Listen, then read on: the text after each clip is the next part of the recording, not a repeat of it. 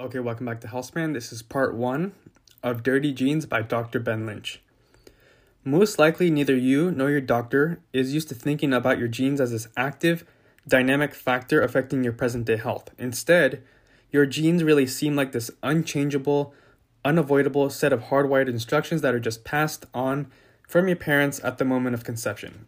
Now, we know this is only partially true, but right now, while you're listening to this, Thousands of genes throughout your body are giving instructions to your brain, to your stomach, to your skin, to your heart, to different aspects of your anatomy.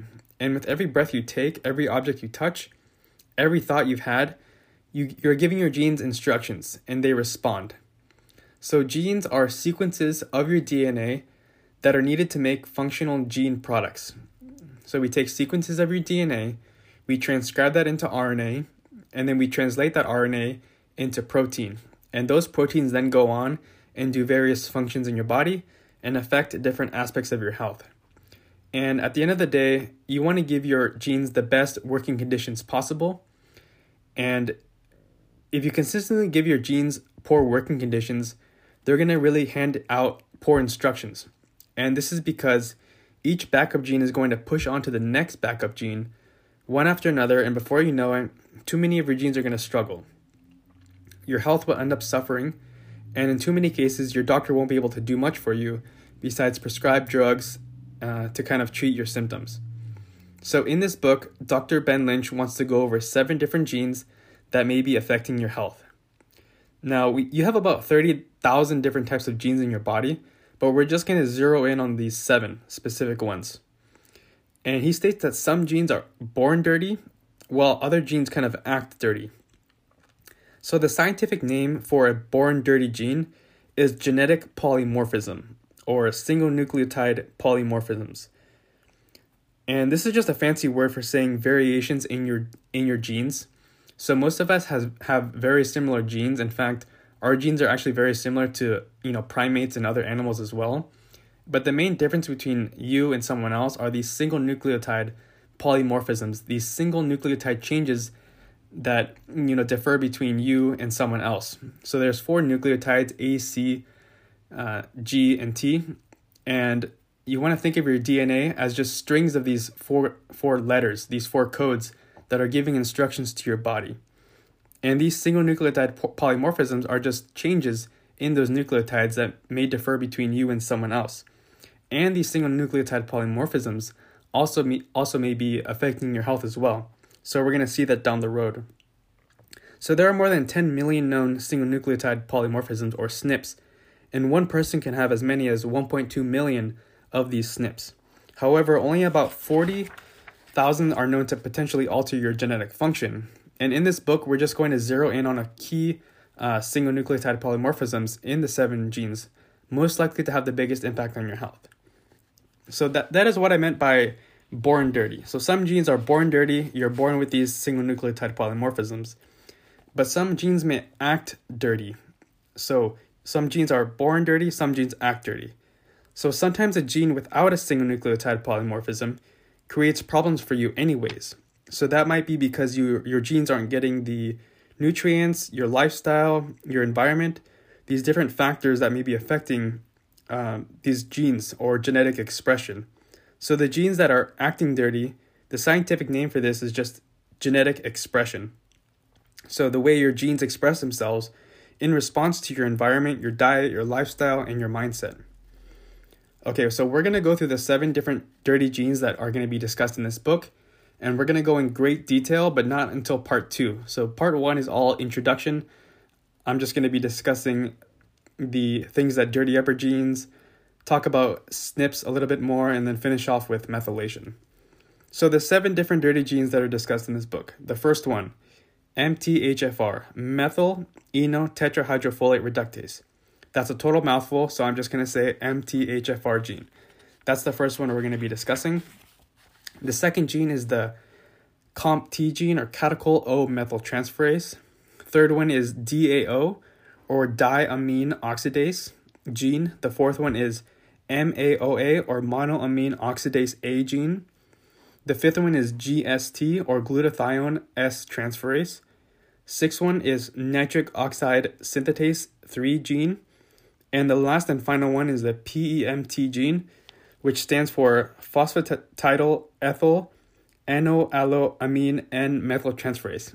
So I'm just, those names are very long, they're very complicated, so I'm just going to use the abbreviations like NOS or PEMT or GST or MAOA or DAO, COMT, MTHFR.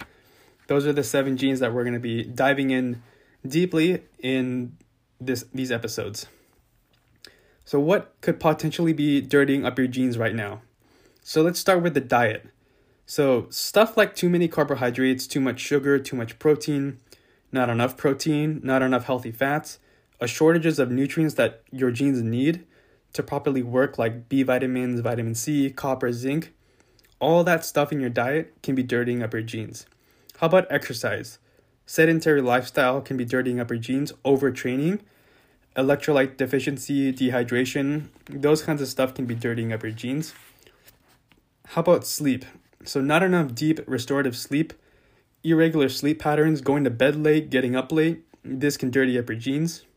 How about your environment? So, different environmental toxins like dirty food, dirty water, dirty air, dirty products like sprays, cleaners, cosmetics, etc. Those may be dirtying up your genes. And last but not least is stress. So, physical stress like long term illness, chronic infections, food intolerance, allergies, insufficient sleep again, and also psychological stress like issues at work, you know, with the family at home, with your loved ones, with life. All that stuff can be dirtying up your genes. And I'll be discussing how to clean up your genes later on. Later on. Uh, but for now, I'm just going to move forward and uh, talk about you know single nucleotide polymorphisms, which I kind of discussed a little earlier in this book. So why why evolutionarily speaking do we have these single nucleotide polymorph- polymorphisms or SNPs? I'm just going to be calling them SNPs for now on because the phrase single nucleotide polymorphisms uh, gets tiring to say. So SNPs. Why do we even have SNPs in the first place? So from one point of view, SNPs are a real pain. Why would you choose to have a gene that feeds your anxiety, encourages you to be obsessive, keeps you from uh, falling asleep, or makes you kind of super sensitive to toxins. Uh, as we have seen, dirty genes are bringing strength as well as weaknesses. So, SNP SNPs in the MTHFR gene, for example, can make you incredibly focused and determined to solve problems. COMT SNPs can give you tons of energy and buoyancy, enabling you to face life with enthusiasm that may uh, that many less energetic people might envy. How about the GST SNPs? So GST and DAO SNPs alert you early on to the kind of disastrous effects that can that certain chemicals and food have on your body, leading you to make healthier uh, long-term choices. So every dirty gene has its upside as well as its downside. So I, I guess I forgot to mention what Dr. Ben Lynch means by dirty genes. When we say dirty genes, we're just talking about genes that are not functioning properly. These genes are not being optimized because you're not giving it a supportive environment and it's thus affecting your health. So that, that's just what he means by dirty genes. These genes that are just not functioning properly, they're either overexpressed or not expressed enough, and again, they're causing a detriment to your health. So this is what he means by dirty genes. Now, scientists really suspect that SNPs have an upside not just for individuals but also for the community. So again, let's think evolutionarily speaking. Imagine a small band of early humans trying to survive in the forest or on the tundra. Wouldn't it be useful to have one person who reacted especially intensely to potential toxic foods or warning the rest of the group to stay away from those foods? Wouldn't you want some sort of obsessive guy who would never let anything go so the group didn't have to give up on solving problems? Or maybe a woman who was extra alert to the sounds of danger just as everyone else was falling asleep? This is potentially why SNPs exist in nature because we need those kinds of, um, you know, extreme of the spectrum people to kind of help us, you know, survive in this harsh environment. Think thousands and thousands of years ago. We really needed these people, evolutionarily speaking, uh, as a community to help us survive in the forest or, or in the tundra. So that's po- that's potentially why uh, SNPs even existed in the first place. Now, just to finish off, um, this is going to be a super quick episode, but again, I'm just introducing you guys to the seven different dirty genes. I'm not going into detail until part two. We're just giving you a quick intro- introduction. And to finish off this introduction, I'm going to be going over methylation. So he has this whole segment about methylation, your key to clean genes. So methylation controls your genetic expression.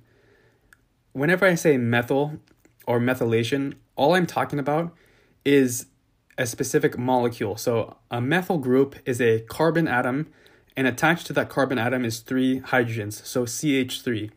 That is a methyl group. Now, methylation involves adding this CH3 or methyl group uh, onto something, like a gene, an enzyme, a hormone, a neurotransmitter, a vitamin in your body. And with when this occurs, we say that the, com- the chemical compound has been methylated. Again, methylation controls your genetic expression. So how does it do this? So whenever a methyl group attaches to some, to one of these compounds, it can often silence genes or you know turn them turn them off, or it can it can express genes more or turn them on. So you want to think of methylation as this sort of tag on your genes. The CH3 molecules are tagging your your genes and they're causing the genes to turn on or off. So just to be a little bit more specific, but not too specific in detail, let's say you have this gene, and in this gene, you have this promoter region, and this promoter region is needed for the gene to become expressed. Well, a methyl group may come along to this promoter region and block its signal. So, methylation may silence, for example, the gene that is supposed to be expressed. So, it actually impairs the transcription factor binding and prevents the gene from being read.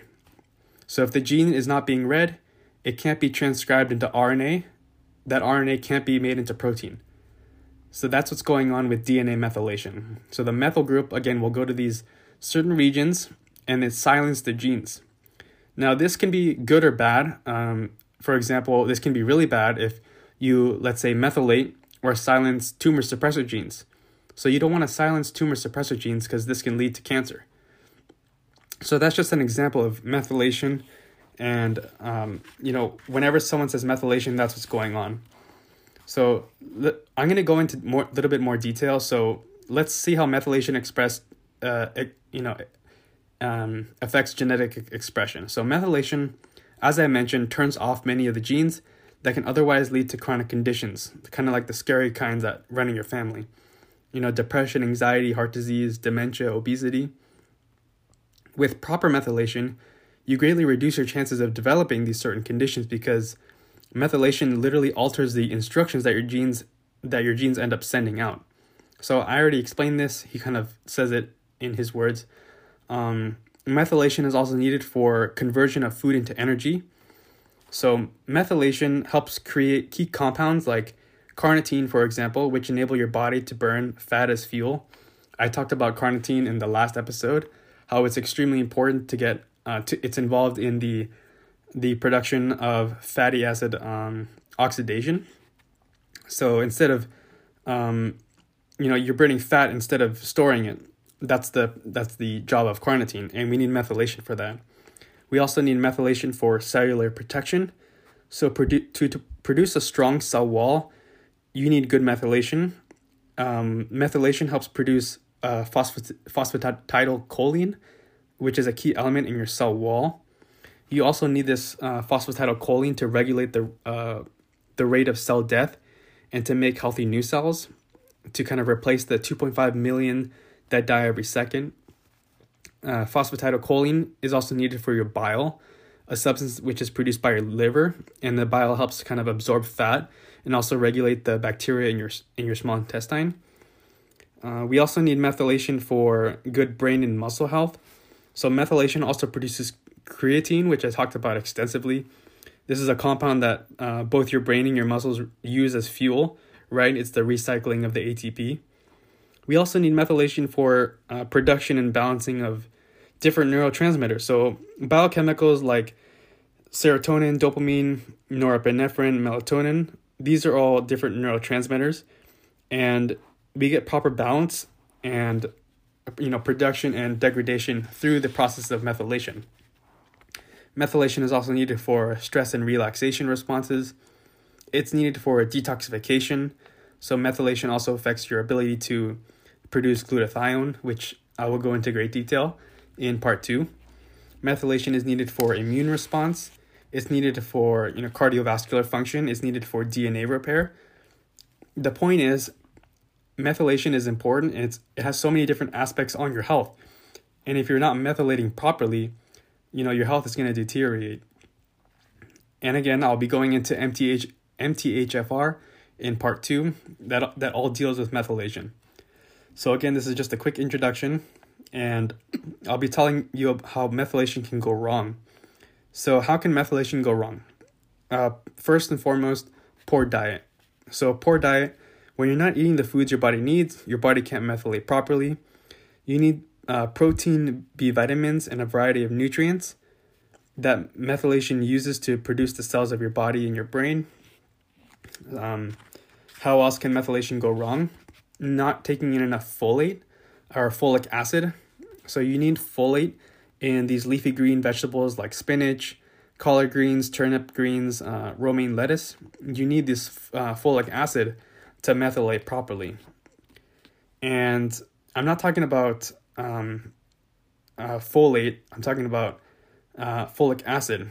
So, because folic acid resembles folate, it gets into your folate receptor where it can block uh, natural folate from getting where it needs to, to be, which is inside your cell. So, there's this difference between folic acid and, and folate. And we want the folate or the folic acid from you, you sorry, you want the folate from things like I mentioned spinach, collard greens, turnip greens, romaine lettuce. Now, again, the artificial form of B9 is called folic acid. And that's found in stuff like packaged foods and additives and, you know, vitamins and pills. And that's not what we want. We want the, the good stuff, the true folic, you know, the true, um, the folate from the greens and etc. So just to move on, the wrong amount of exercise also can affect methylation. Poor sleep affects methylation. Too much stress. When your body is under stress, it uses up methyl groups much faster than when it's relaxed. So again, the, the point is there's common barriers to methylation and it's a it's a long laundry list. Uh, too much alcohol, infection, inflammation, oxidative stress, small intestinal bacterial overgrowth. All this stuff can affect your methylation. Now, how do you support methylation? Well, it's the exact opposite of stuff I just mentioned. You want good sleep. You want to avoid um, industrial chemicals and heavy metals. You want to reduce stress and have some stress relief. Uh, and you want to support your, your methylation with proper, um, you know, without packaged foods that contain folic acid, you want folate instead. So that those are just ways of, you know, giving yourself good methylation. And I'm going to end the podcast here. And in part two is when we're going to go into the specifics. So that's when I'm going to talk about specifically the seven types of dirty genes that Dr. Ben Lynch talks about.